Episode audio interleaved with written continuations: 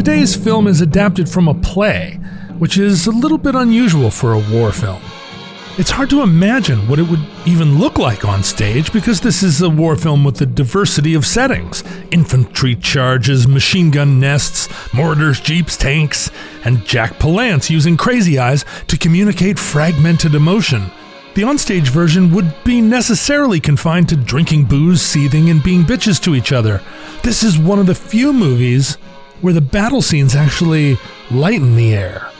We open on a weirdly staged battlefield betrayal, a thing you don't see too often portrayed. Palance is leading a squad to take out a German pillbox. Their captain, Eddie Albert, ensures them reinforcements wait in reserve. But their captain is a coward. He hesitates and withdraws, and Palance's squad is cut down. The two men, imbalanced by rank, are pitched against each other for the rest of the film. Albert plays maybe the most contemptible officer we've ever seen. Not cruel, but unfathomably incapable of leadership.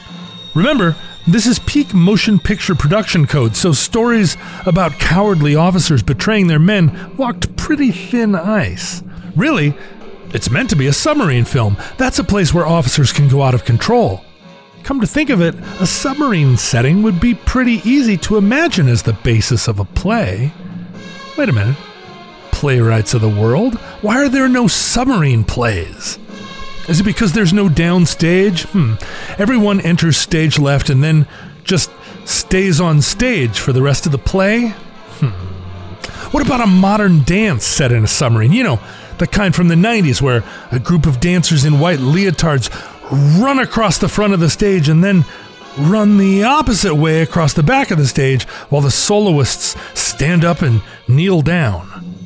They could be wearing navy whites instead, and the soloists could turn giant imaginary handles on valves while the lead dancer looks through an imagined periscope. God, I used to go to so many of those modern dance productions. I was always dating someone in the chorus. It got so when a girl would walk into a cafe with leg warmers and a gym bag, I would just put my Bic pen down in the spiral notebook where I was recording my big ideas and just straight up walk over and say, Hi, I'm John. It's probable we're going to date, so why don't you just join me at my table and we can start deciding what we're going to fight about? Anyway, this film, Attack, is very friendly fire because, well, it has an exclamation mark right in the title, and also, these major stars were not part of the accepted war movie actors of the period. Think about how many movies we've watched with, say, Lee Marvin. He would make sense in this movie. But Eddie Albert? What is he even doing here? Shouldn't he be playing a comedically unlikable fish out of water dad? And Jack Palance? Why does he always look 59 years old? And Lee Marvin? Oh, right, Lee Marvin is in this movie too. Right, that makes sense. I don't trust soldiers who shine their shoes every day. Today on Friendly Fire, attack!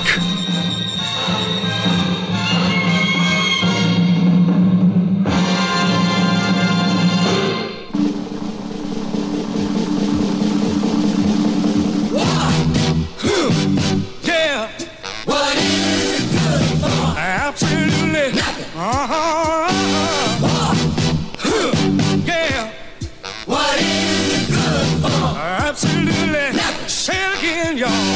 Welcome to Friendly Fire, the war movie podcast that's got an esprit de garbage pail. I'm Ben Harrison. I'm Adam Pranica. And I'm John Roderick. Attack! I, I never thought I'd know what a youthful Jack Palance looked like. He, he seems like a man who is permanently 57 years old. It was so hard for me to make Jack Palance be somebody I was rooting for because he's such a villain character. He, he's always played villains, and Yeah. making him like the leading man is such a is, is a decision that my brain could barely process. Jack Palance is like 65% of the way to going full Chuck Bronson in, I think, uh, some very desirable ways. In this Yeah. film, anyway. N- not a leading man face. What was he? Uh, was he a hero in this movie? Yeah, he was the main guy. I mean, I watched the movie. he was the main guy, but would you describe his character as the hero? A hero? He's not like the most likable guy there is. He's really powered by rage. Yeah. Yeah. I mean, if you were stepping up to this film and saw the cast and and thought to yourself, who's going to be the one motivated by rage? I would have bet Lee Marvin. And it wouldn't have been close. It's definitely Yeah. not Eddie Albert. No. wow. Yeah. I feel like this is a really brave performance. Eddie Albert was a huge star at this point in Yeah. the 50s and uh but you know like Mr. Wholesome what a what a what a what a surprising performance. Do you guys feel reassured or dismayed by this character? Because I like part of me was like, oh, like feckless idiots that think that everything should be run like a business and that they're the they're the guy to do it are like a feature of American life for time immemorial. And it's not new that we have these yo-yos running around like running our government right now or whatever. I guess you know, who knows what's going on when this episode comes out. I shouldn't say who's running our government right now. We haven't had a good track record of predictions for elections between you and me, Ben. We sure haven't. But like, you know, you hear people say this all the time. Like why like why don't we run this more like a business? And this guy like makes that case in this movie from 1956 and is just as much of a boob in this era as he is in our era, but there's always still people that think like that and people that are receptive to that argument. It's an ancient American argument that uh, that we need those we need those compromised political people out and just get in some efficient managers. That's what the world needs, more managers. more layers of management. I have people skills. But he's also he's also um, you know a classic sort of child of privilege who's had a soft road for him paved by his overbearing father. And the father is like has got political muscle. And that political muscle extends all the way to directly to his commanding officer who's his hometown like hometown older brother figure.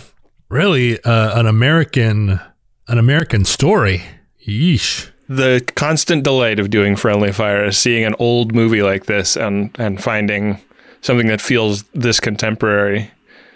One thing that didn't feel contemporary was his name, Erskine Cooney. erskine cooney When they're talking about him, they're like, Erskine is like uh, not going to be happy about this decision, Lieutenant, and and then Cooney is not going to be happy about that either. And I was like, is are these two different men? Are, is that a last name and a last name, or erskine is, isn't on the list of top 100 baby names right now Yeah, well, this this really put people off of naming their babies Erskine. Like, whoa, like the guy in that movie, he sucked. I really felt watching this movie that, you know, there are a lot of, just as there are a lot of different 2020s, there were a lot of different 1956s. And we've seen movies made in 1956. We've, we have a sense of what 1956 was in terms of uh, Buddy Holly and Chevys and, you know, malt shops kind of 1956. But there was also there was also the 1956 that was, um, you know, defined kind of by method acting and on the waterfront and the glass menagerie or um, death of a salesman. You know, there was this like real boom in sort of New York, like gritty, realistic plays with actors who were super emotive. And if you think about like movies from the 30s and 40s, you know, there just wasn't any of that kind of like, I just want to, you know, it's not Rambo. It's like, the, it's the good version of, you know, guys just like really sweating every The, line. the good version of Rambo, aka First Blood. Yeah, it's the good version of Rambo, aka on the waterfront. Uh, so yeah, I really felt how 1956 this was, but especially that 1956. That's a great point. Yeah, thank you. It's just the method acting is so strong in this movie. Like so, Palance and and Eddie Albert both are doing that really over the top emoting. That I, I think now I don't know I don't know what, how it landed with you guys, but of everything in the movie, and we haven't talked about the special effects yet, and I'm sure we're going to get there, but of everything in the movie, like that's the thing that really made this feel like a period piece. In describing it that way, you're saying that it did not work for you. Is it, is that what you mean? Yeah, the um that kind of hanky clutching uh from like you know male actors who are who are going through their sh- shit on the screen uh but like really cranked like it is in this movie. It feels a little bit to me like like crazy eyes acting I like it. instead of giving an actually sort of human portrayal, we get a lot of this like bugged out eyes and like I'm gonna get you, sucker, kind of uh like just like whoa, dial it back. I mean, I know it's wartime and I know you lost your friends and everything, but like I could do with a little bit more Tom Hanks handshaking, can't pour his can't pour the flask into the glass. It's the contrasts that work for me though, because like for every 10 out of 10 Cooney scene you get, you get a Woodruff who is the chillest of the chill. Like this is a movie about reaction to me. Like how people respond to a character like Cooney, how people respond to a character like Costa is something that I personally responded to. Like, what do you do when when the people in power are acting unpredictably and making choices that affect your life in awful ways? I mean, if if all of them were methoding around in the way that you're describing, John, I don't think this would be a pleasant movie to watch. But I think it it really made me think a lot because of those peripheral characters and how they responded to to the methods as you're describing them. This movie came out 11 years before a previous Friendly Fire episode film, The Dirty Dozen, which was also directed by Robert Aldrich. I feel like the performances in that feel much more modern and, and natural to me. Do you think that this is evidence of uh, an author that hasn't quite got full control of his powers yet? Or do you think it's like something about 1956 and the kind of acting that was capturing the imaginations of these performers? Yeah, I think it's I think it's that. I think it's the I think it's a school of acting that was new and felt like the future and really did influence a lot of actors and and changed the way acting in film is done. But you know, it sort of depends on whose hand you put that set of skills in. And I I think, you know, Marlon Brando blew everyone's mind with his technique in this era. And I think a, probably a lot of male leading men watched those Brando performances, and it was just like all the bands that heard the Strokes record for the first time, and all of a sudden they had a bunch of distortion on their vocals. it just feels like there are some actors who, because Lee Marvin is busy just Lee Marvining up the fucking scenes that he's in. He's he's never not Lee Marvin, and he's as Lee Marvin in 1956 as he is in 1976. Definitely. He looks and acts exactly the same age. I don't understand it. His hat seemed less jaunty in this movie. He, he did not have the jaunty hat in this movie. You're right. Didn't it feel like this film used him in such an interesting way? I wanted him to save me and our main characters throughout this film, and his character is used so sparingly. I felt like I was on that knife's edge of is this the scene where Lee Marvin is going to save us? And he never shows. He never shows until the end after the shit's done. And I thought that was a, a really interesting technique uh, in terms of how you use a star and how you don't use him in a film like this. I don't care how you do it, just do it. What's nuts is that Eddie Albert was 50 when this movie came out, and Lee Marvin was 32.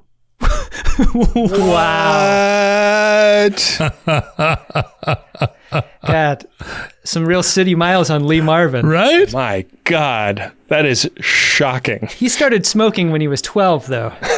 but but but that but, but that doesn't that doesn't hold up because Lee Marvin looked exactly the same as this in 1980.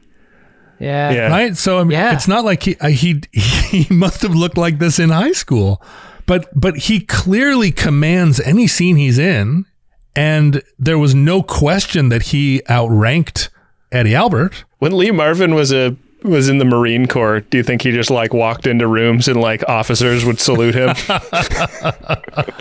I would salute him. I'd salute him at any time in his career. Yeah.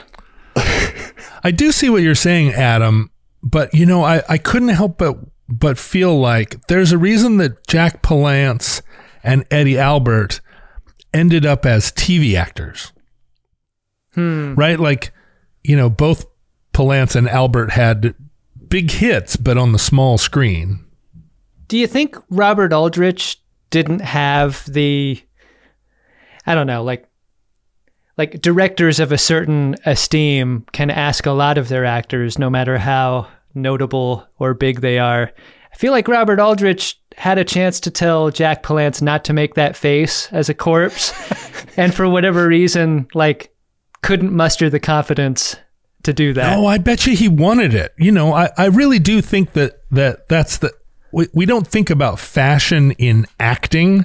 We, we, you see it all the time in the movies we watch that like certain kinds of cinematography will go in and out of fashion, certain kinds of sound.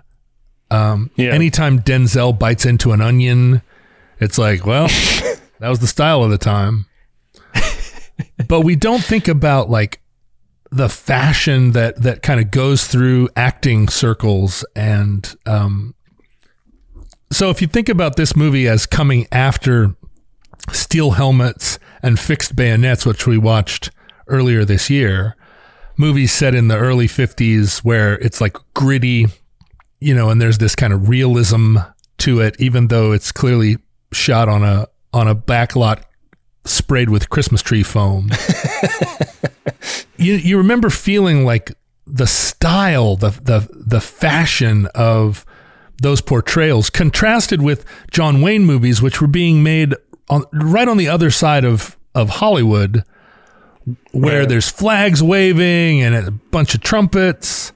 I think that they were making this movie over in a in a small corner of Hollywood and thought they were doing something really real and I, I don't think I don't think Palance was chewing up the scenery be, and, and everybody else was like settle down. I think everybody on this movie was trying to make that movie. Fragile Fox 2 to Fragile Fox 1. I was writing a draft of an intro for another episode of this show the other day, and I was thinking about there being a sort of reverence in World War II movies, even movies like this that feel a little, uh, you know, a little bit more like edgy and like they are making larger critiques about uh, the, the way the military runs or or kinds of people that might find themselves in the military. Nobody's going like, should we even be in this war in this movie? It's a like, what do you do when you're in the right war but with the wrong people kind of movie. Yeah, that's a good observation, right? That this is a movie about a about bad officer and you know and a level of sedition, but the sedition we're we're asked to forgive because America's conduct in the war is just and defeating the Nazis is just. And you know this is another one of those movies where it's like if you'll just get out of our way and let us do the war.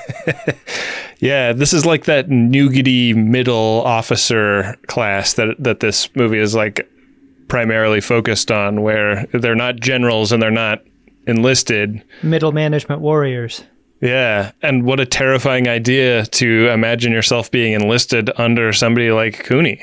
Cooney would be totally successful if it weren't for the fact that he had this these gung ho officers. You know, Lieutenant Costa's like, "Go get him, go get him." You know, if Costa had just been back drinking booze and playing poker too, Yeah, that whole company would have gotten out of the war. Didn't you think a lot about the people who make decisions alone, though? Like in in, in many scenes in this film, you know, Cooney's inclination is to take an order from above him and then twist that into a thing he's more comfortable with. He's prevented by doing that entirely because there are always other people in the room going, That's not what the guy said on the radio. What are you thinking? There's a backstop to him in this film that provides a constant tension. Yeah. I think that also, though, like the movie kind of fails to make him seem like outright incompetent because, like, the main disagreement is like, okay, Costa, you're going to take a tiny group of guys in and like use this farmhouse as cover and see what's going on in this town that we're supposed to capture. And Costa's argument is like, let's go in with everyone we've got, just in case there's lots of Germans there.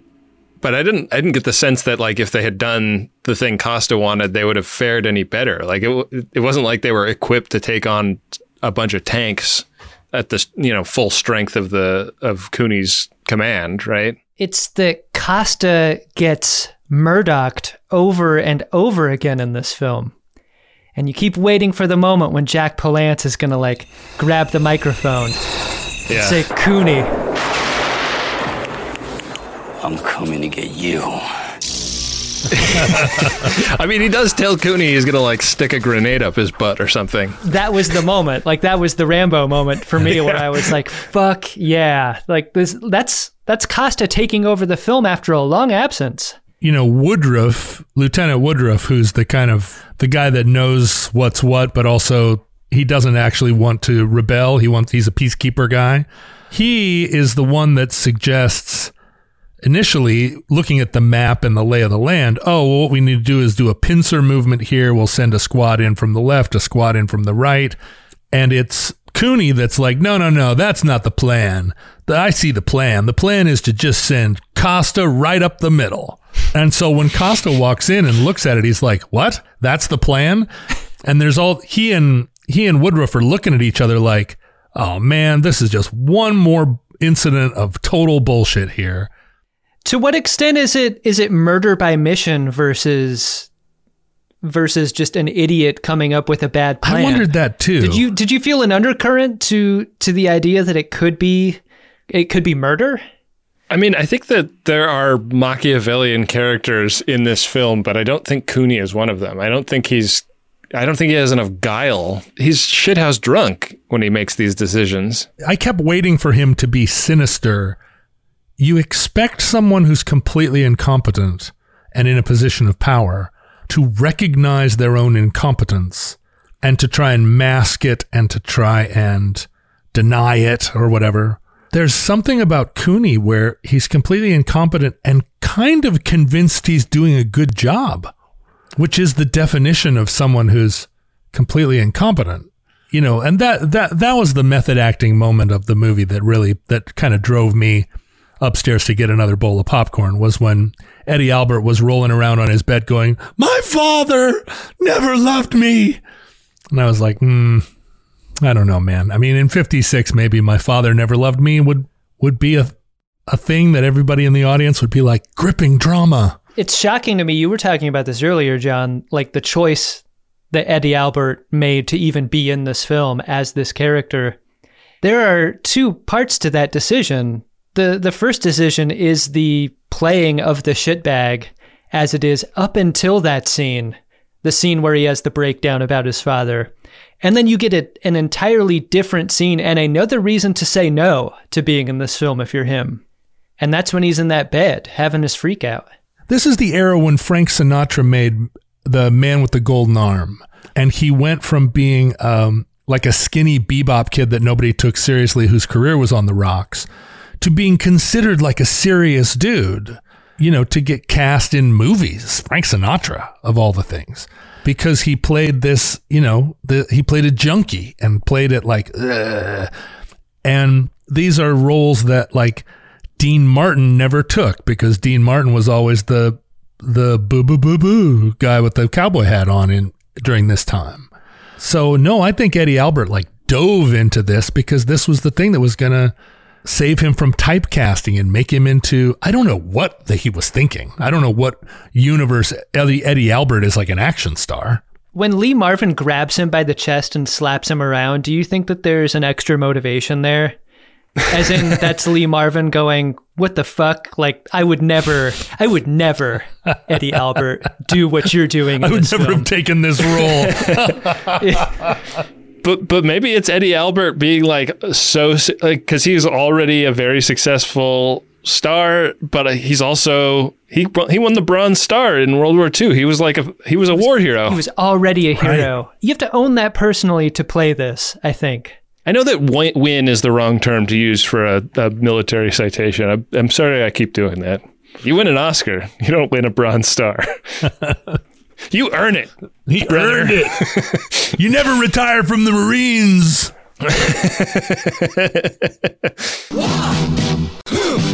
Yeah. There are a lot of good set pieces in this movie. I love our characters being holed up in a house, coming under fire, and needing to figure out how to escape that house. I thought that was a great scene. And the and the hopelessness of knowing that a Cooney isn't going to be coming up behind for you. And that happened very early on in the film, I felt like. Yeah.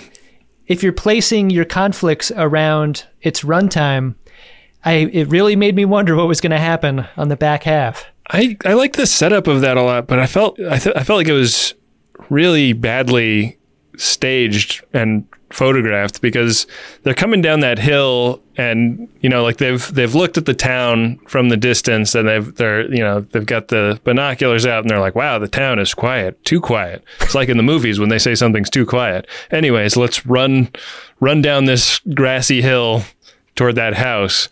And you see all the angles like the Germans pop out with their water cooled you know gun nests and just start chewing them up. And and you're just like go jog left 50 yards and the house is going to be in between you and the gun just just don't run right where you're running run a little bit over from there there's Criticizing the uh, the cinematographer for this film is a great move, Ben. Uh, at a a DP terrible at shooting people running, uh, Joseph Biroc on camera for "It's a Wonderful Life," among many other films. Films like Airplane and Blazing Saddles.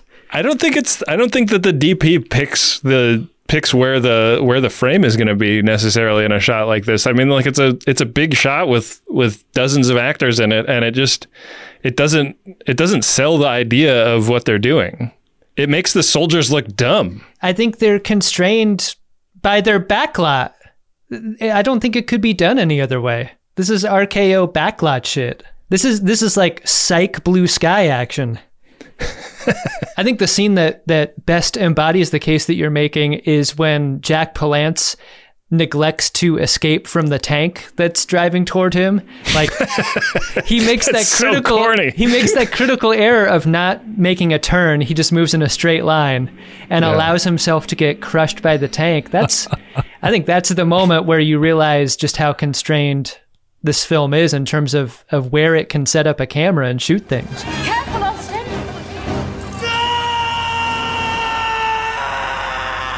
It seemed like he would have had to like stick his arm out and specifically put it under the tank tread. Jack Palance had to do one arm push ups after being run over by a tank. signature move.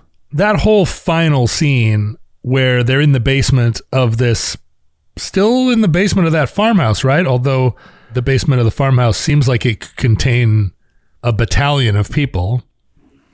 Yeah, yeah. There's like an Ark of the Covenant Yeah. down there. There's a lot of crates. And Costa comes down like absolutely mangled, run over by a tank. He's going to shoot Cooney, but he can't. He just can't. He's got those dead He's arms. He's got dead arms. A lot of this movie felt like it was it was designed for the stage. Yeah. Based on a play called Fragile Fox by Norman Brooks. There you go. That explains a lot. In the in the stage version, they didn't have uh, a couple of fake German tanks rolling around. Yeah, they had one of those like mini Master P from the Make 'em Say Uh video size tanks that just like drove through the background. Well, so we should address that, right? The the the fact that the army did not like the narrative of the of the bad lieutenant or the bad captain. They refused to let them use any of their jeeps. They couldn't use any jeeps. They couldn't use any guns. And so they basically made this movie using paper mache weapons, right? Everything was begged, borrowed, or stolen. Uh, they had to buy a tank. Back when you could. Yeah, military surplus tank for a thousand dollars. Imagine thousand dollar tank, and they rented another one. I actually have a goof here about the uh, about the tanks. Um, thought you guys might like to hear. In every shot in which they appear, the quote German tanks unquote have external travel locks on their main gun, including while they are firing. These braces are mainly applied when the tank is being transported by ship or train, and it's to prevent the turret from shaking and damaging sensitive systems like the aiming mechanisms. However, any such device would be removed long before the tank enters combat, and it makes aiming virtually impossible. That, and thanks to recoil, the act of firing the gun in such a situation would not only damage the lock, but also likely harm the very mechanisms the lock is supposed to help protect in the first mm. place.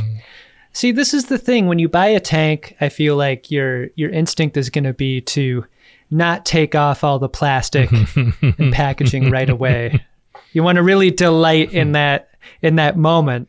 You leave those uh, those pieces of film on all the screens because Ah. you want you want to peel it off like after you've used it for six months and it's like you got a brand new screen. You want to prolong the feeling of a new tank, right?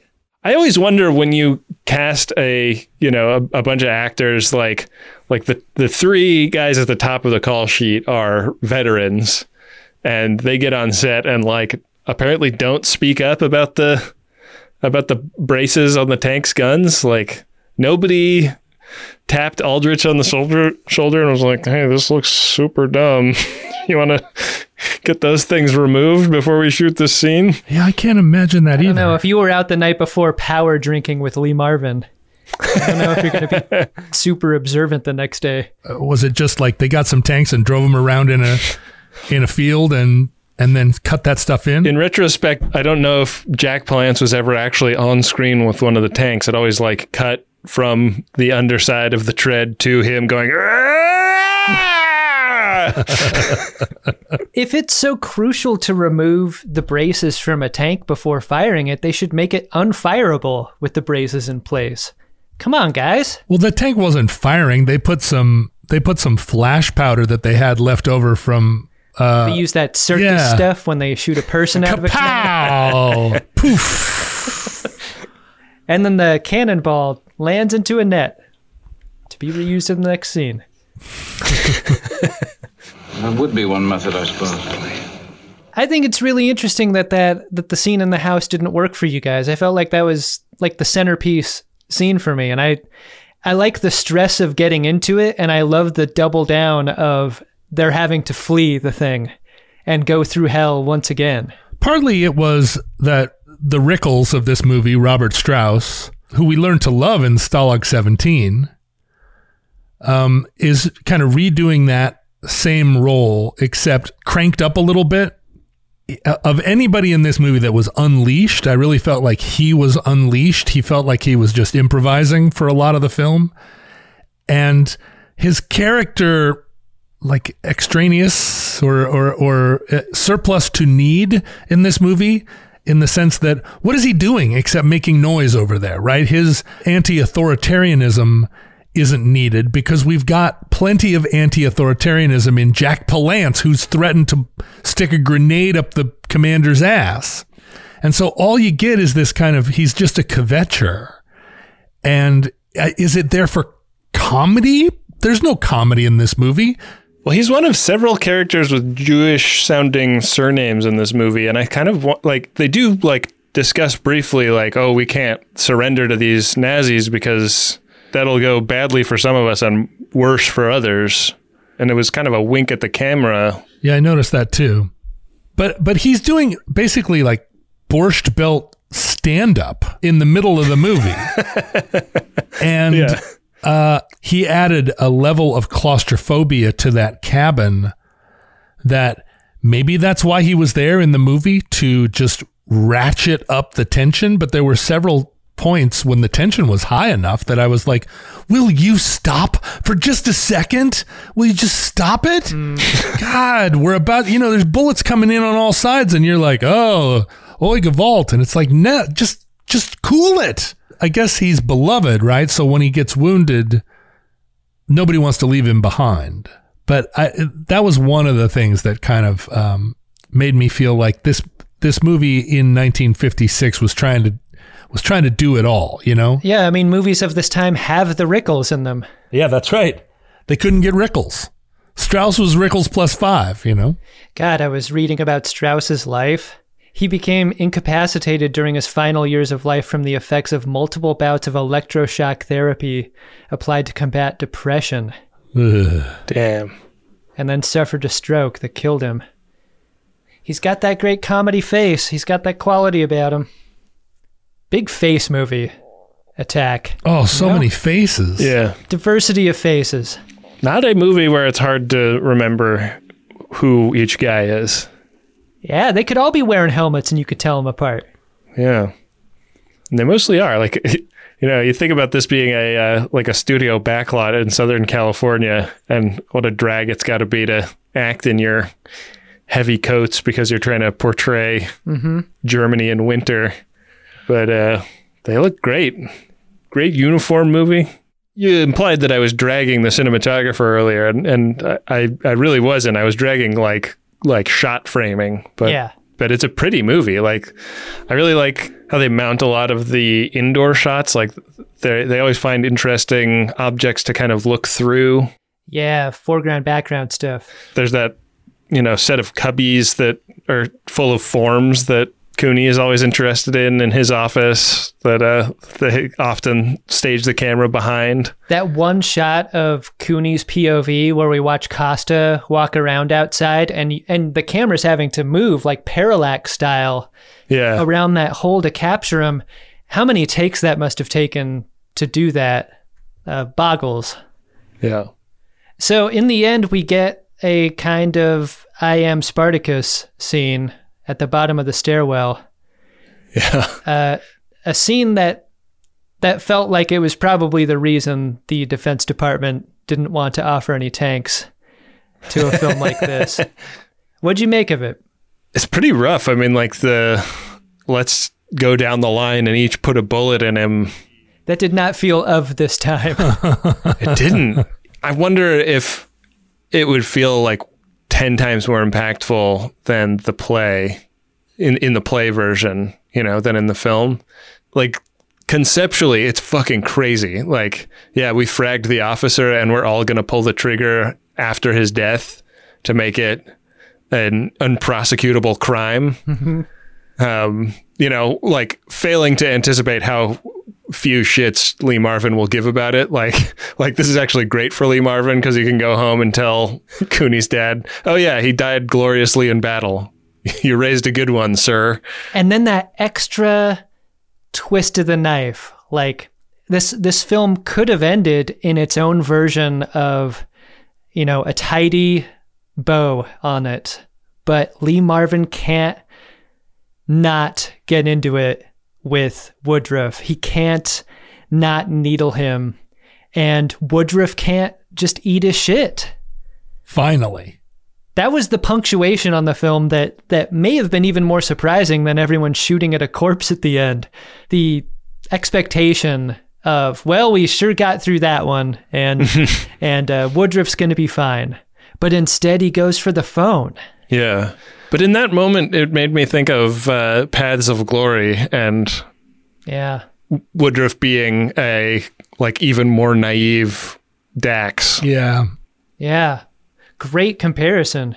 It felt like he was director of the FBI, Comey, who had his, like, her emails, though, uh, press release two days before the election. Like, no, I don't know. I, I know you think you're doing the right thing here, but maybe the thing to do is take your promotion and shut the fuck up. It's so clear that Woodruff is going to take the fall. Lee Marvin is going to be fine. The rest of the gang is going to be fine. Like, it's so self inflicted. I feel like the film is suggesting an ambiguity there that it's unable to make a strong case for. Or, or am I wrong about that? Is the film fully believing that Woodruff's going to eat shit and this is an own goal? It leaves you believing what you want to believe. If you're somebody in 1956 or now who who believes in justice, you can find whatever justice your heart desires there. I think what's interesting is if you take all the acting out of this movie, it's really a procedural. You know, the idea that the war is almost over and all we have to do is ride this one or two days out and we're and we're home free. That's a fairly common last days of World War II trope. I mean, in Vietnam movies, it's always I've only got two more days before I rotate home. Right. You know, this is a movie where where it feels like Cooney could, if he'd just, if the dice had just rolled a different way, the war could have been over and he would have gone home a hero and he would have ended up like a assistant manager at General Mills. And you know and right now I would probably be fixing up his mid-century modern house. Aside from the acting acting the rest of the movie is like like even the fragging the whole idea of all of them shooting all of them shooting the body is that Woodruff all of a sudden has this this conscience, a conscience that wouldn't allow him to rat on Cooney to Bartlett when Costa demanded it, but now a conscience that's going to turn himself in as the murderer. I mean, would it not take everyone else down with him? Well, too? yeah, it's it's it's just it's this kind of free floating conscience that um, that attaches itself to certain situations. I think you see this a lot in people that that think of themselves as ethical, and they they just don't realize that their ethical system is on a paper plate, and they kind of carry it around with them, and they think that it's they think it's written in the in the rock of the world. They think it's Chinette, but it's not, John. It's not Chinette. That, it's that weak ass shit you got to double or triple up on. Yeah, it's a freaking red solo cup and some uh, paper plates with little daisies on them. But it ends up being about faith in bureaucracy and faith that somewhere up the line, because we because we spend this whole movie feeling like Colonel Bartlett is there to save us. Colonel Bartlett is wise. Colonel Bartlett has Colonel Bartlett knows And he has all the guile in the in the entire movie. He does. has like a monopoly on guile. and he ends up being corrupt. But somehow Woodruff and this movie has faith that Bartlett's superior, the the the general that we never meet, somehow the general is some kind of Christian saint who's gonna despite what it does to everybody's career and the conduct of the war, the general's gonna get to the bottom of it. There's been an illegal killing here. We're going to get to the bottom of it. Sergeant Elias, Sergeant Barnes, if there's been an illegal killing here, there will be a court martial. I'm sorry, he said Staff Sergeant Elias, Staff Sergeant Barnes. I, I, I can never leave that out.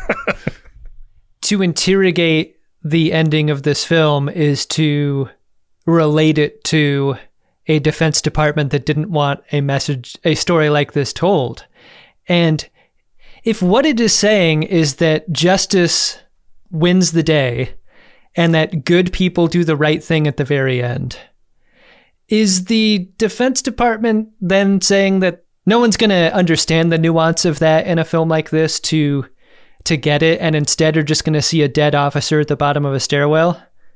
A cheaper movie, and I think a modern movie, would probably end with a boom shot of Lee Marvin being led away in handcuffs uh, by a bunch of military police, people swooping in. You know, it would have given us that final denouement where justice is served. Um, and what this movie does is doesn't wrap it up quite with a bow like that. There's all that 50s Yeah. ambiguity. I mean, I feel like this movie could have ended on the boom shot that it almost does of just Woodruff just walking away. Like in, instead, it like gives us the boom shot of him walking away and then arriving at a at a phone and picking it up. I wish it had. It's such a different feeling. I, I agree with you, John. It's such a different feeling if it had ended 10 seconds before it did. Yeah, when when Bartlett puts his arm on his shoulder and goes, "All right, Captain Woodruff, how you doing now? How you like me now?" If Woodruff had just given a resigned shrug and gone, "Captain Woodruff, all right," the film is so comfortable with ambiguity that that they're just differently ambiguous. If you end on the crane shot and the walk through town versus the conversation on the phone, I think you could get with either. Yeah. uh, in a lot of ways, Attack is the kind of movie I thought we'd be watching all along on Friendly Fire, right? The the Lee Marvin, the black and white, the the RKO studio quality of it, but it's so different from the kind of Friendly Fire movie that I'd see most because of how subversive it is.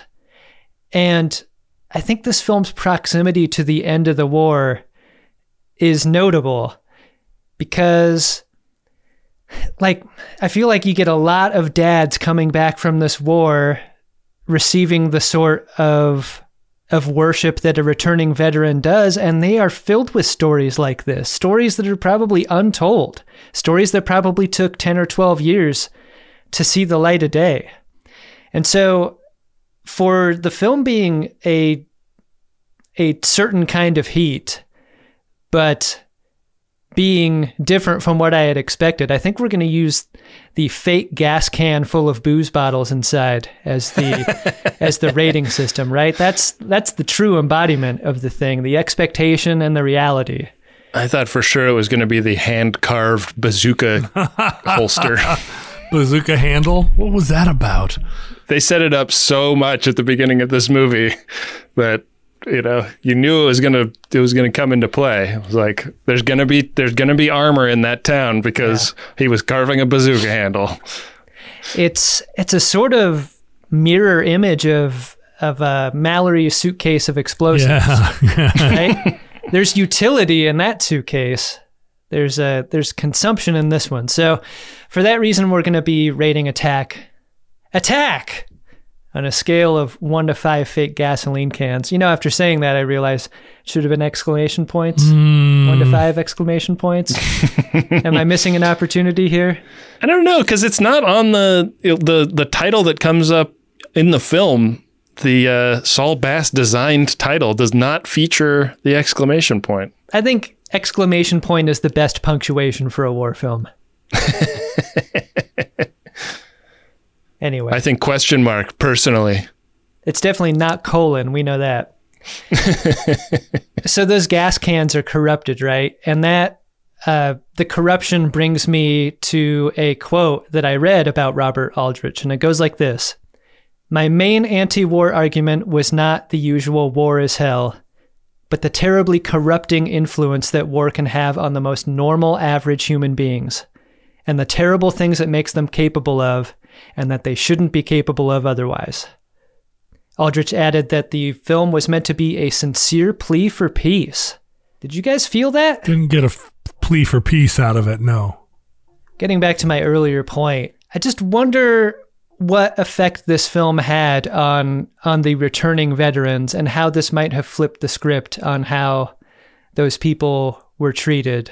To think that there were situations like this that may have been happening all around them is is a challenging idea as as war films go. So I like I like that kind of challenge to a thing. I like the challenge of bringing morale to a conversation with a person above you. We didn't talk about that scene, but but but the idea that there is a chain of command that you can run issues to and that morale is a big part of Cooney's issues that he brings to this group is sort of laughed off.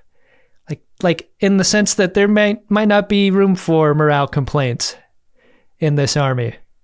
The anxiety of the film is something that was present to me throughout. I felt like it was effective in that way. And it made me think a lot about the different kinds of people who fight wars and the different ways that that they are inspired toward bravery.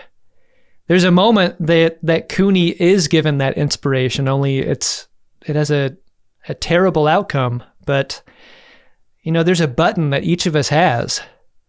And it's it's up to guys like Lee Marvin to find it, I guess. So, attack looks like it's going to be one thing, but it's something else on the inside. And I think that quality makes it better. I'm going to give it four and a half gas cans full of liquor inside. How many bottles are in each gas can? I feel like there's three. So, if you're going to do a, a non even distribution of gas cans, you got to keep in mind. Oh, I think there were like six. There's three on each side. Really? Yeah, that thing is loaded. That's that's too heavy. No one's going to carry around a gas can that heavy. How do you? How much do you think it weighs if it's full of gas, Adam? I did. How could you put bottles of liquor in a gas can and make it heavier than if it was just Because of the glass, guys. Glass isn't glass. heavier than glass is heavier than a liquid. and there's not bottles made out of gold. There's also lots of straw in between the bottles.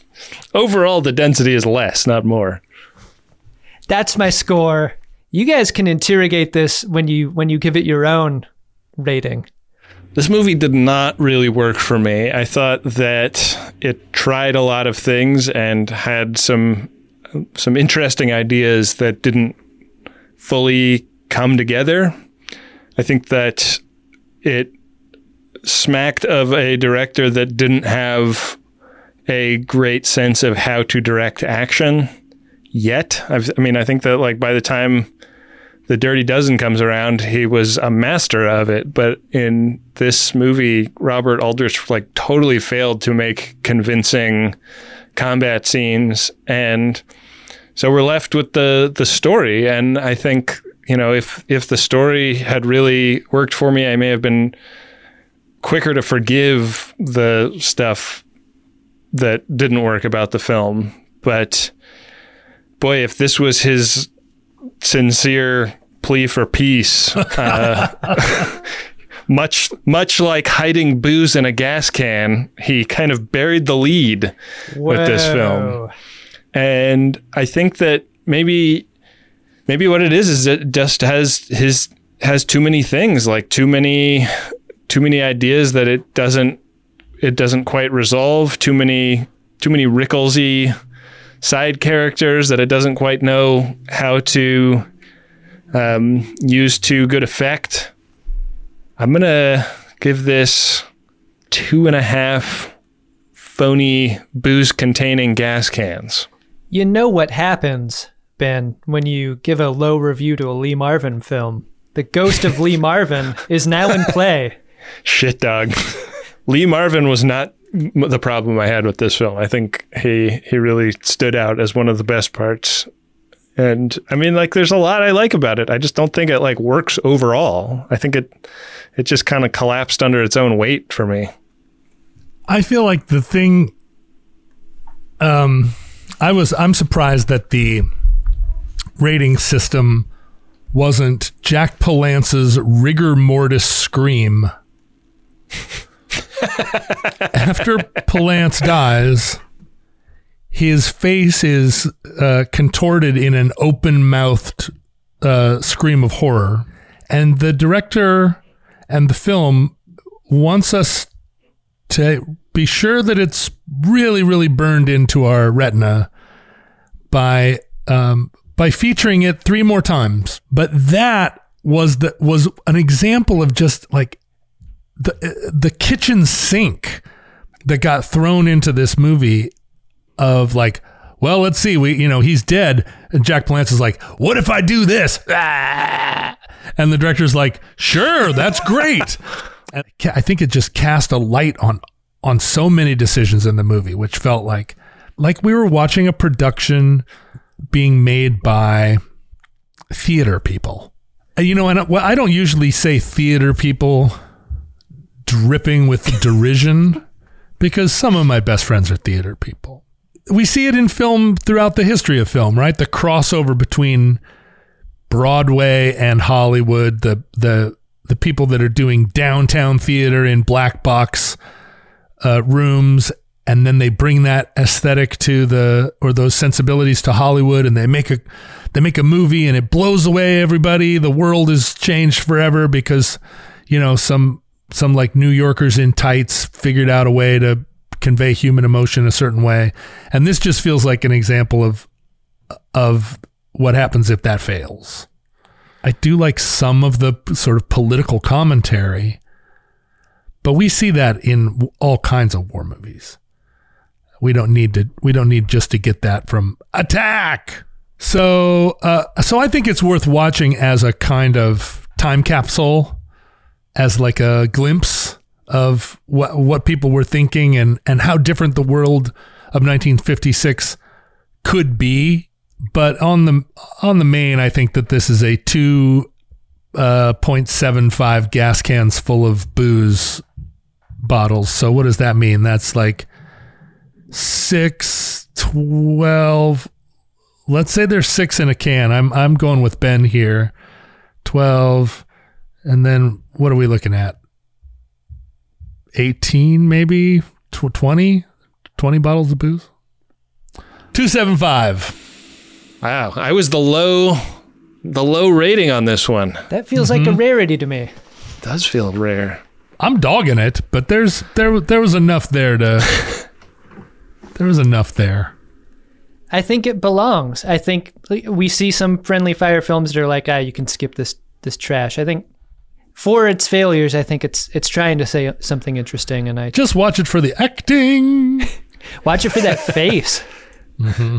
Yeah, Jack Palance makes a lot of face all the way through this movie, but he really tops himself at the end.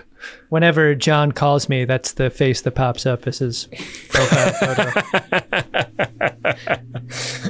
All right, what face does your guy make, Ben? Who's your guy? Um, boy, it's a tough question to answer. In a movie you hated so much. I guess uh, I didn't hate it so much. I just didn't like it that much. Um, I suppose Woodruff will be my guy because I think that like while I criticize his naivete in this film, I kind of see him making all the choices that I imagine I would make given if I was confronted with this set of problems. Like like I think I would go go pick up the phone at the end of this movie. Like I'm disappointed in him for the same reason that I'm disappointed in myself. So God. you know what? If you were expecting John or or me to uh, to talk you out of that for any reason, I you're gonna be waiting a long time. You are that kind of person. I'm not fishing for a compliment. I'm, I'm I've you dragging do it. myself. I've seen you do it. Yeah. All right, Ben, we finally worked it out. Well, I'm gonna have to call. I'm gonna have to make that call and fuck it all up for everybody. I I don't think that I could go forward knowing that I earned the rank of captain from this. Wow. Perfect guy selection by you, Ben. Nice one. Uh, my guy is going to be Tolliver Damn it! Why didn't you ask me first? because I didn't want Tolliver taken from me. Go ahead. Tolliver kicks ass because he's the sniper, and I I tend to love the snipers of war films. He's so capable in a film riddled with incapability. He's great. He shoots that guy out of the church steeple. Love that scene. But the scene that I love the most from Tolliver is when Cooney offers him that drink. And Tolliver's been in the periphery of this film for a long time, but he gets his big scene here because he turns down that drink a couple of times. And he says, Back where I come from, we don't drink with another man unless we respect him. And that was Is, is that why you never drink with me, Adam? it was so withering. Oh, it just gave me the chills. And it's uh it's Buddy Ebsen from Beverly Hillbillies. I didn't know he had that kind of gear in him as an actor. Like Wizard of Oz, Andy Griffith's show. Buddy Ebsen. Love that. And he's and he and what he does to Cooney in that scene definitely made him my guy. Well, shit. You know, I don't normally take a guy uh, that somebody else has taken. That's kind of that's that's one of the things that we don't do. You have a code, John. We try to we try to avoid that on Friendly Fire. The great thing about Buddy Ebsen, okay, he's not my guy because you stole him from me, Adam. But the great thing about him is that Buddy Ebsen was in Beverly Hillbillies, uh, which was a huge hit, and then Eddie Albert uh, was in Green Acres, which was a contemporaneous show. But with the reverse plot, right? Beverly Hillbillies, Buddy Ebsen makes it rich and moves his hillbilly family to Beverly Hills. Green Acres, Eddie Albert was a rich snob and moved his family out to the country and was dealing with um, yokels. How about that? And they were like, um, they were basically the Partridge family and the Brady Bunch of five years earlier with this like this fish out of water premise. So the two guys, uh, you know, their careers like connected here in this movie, but in, in the end, I think maybe even Beverly Hillbillies was a bigger hit than Green Acres. So, but no, my guy's going to be Lee Marvin. of course. Damn. Strong pick. I really, really just I I did not start doing friendly fire feeling like Lee Marvin was my favorite actor of the 60s and 50s.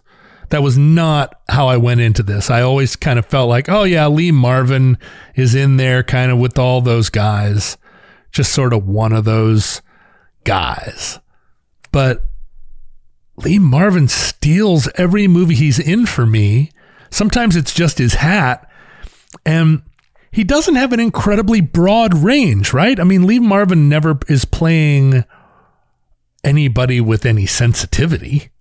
You know, in this movie, like he's morally compromised, but kind of in every movie he's he's morally compromised. he's always taking some group of criminals and and putting them to work. So Lee Marvin, once again, I might just pick him as my guy in every movie we see with him in it. I mean, that's a pretty great policy. I mean, even if you were to do that blind, like just going forward, any Lee Marvin film is likely gonna gonna result in a Lee Marvin guy. Could hardly do better than that. Yeah. Well, let's see if we'll do better than this film on next week's episode of Friendly Fire. For that, we got to go to that 120 sided oh, die, John. Where's the dot? John's John's Oh, losing his glasses. Hope the day never comes No, that he I- loses that die. The die's in it. The die gets moved around because I got infestation of kids around here. Okay, here we go. Here comes the die.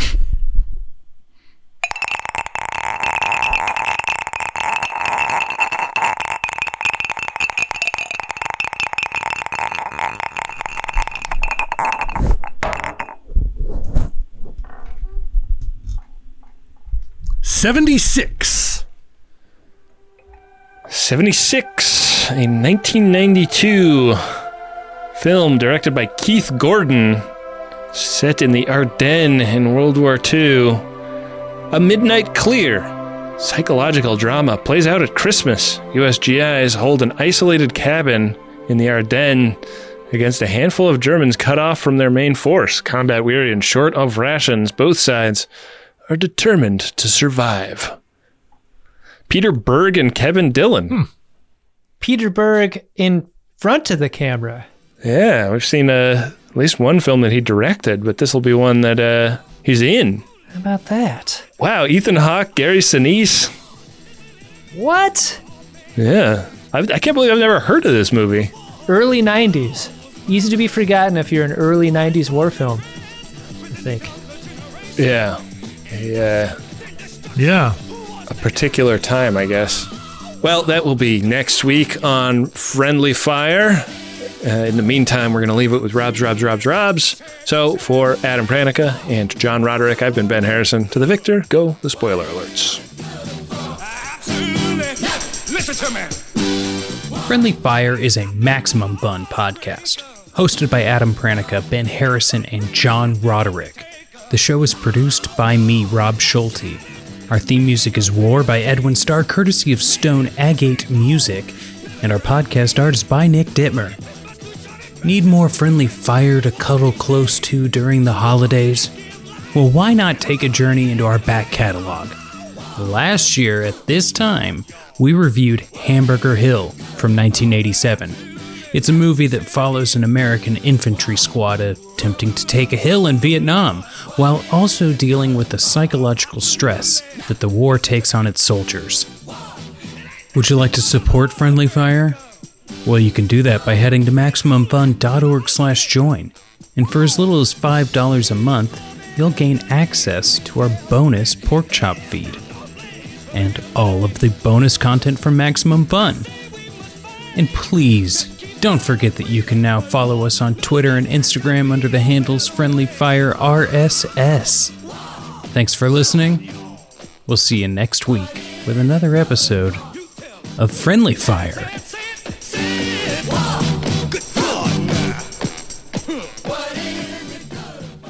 That's all for today, fellas. If you have a request, send it to me, care of Armed Forces Radio Service. Goodbye.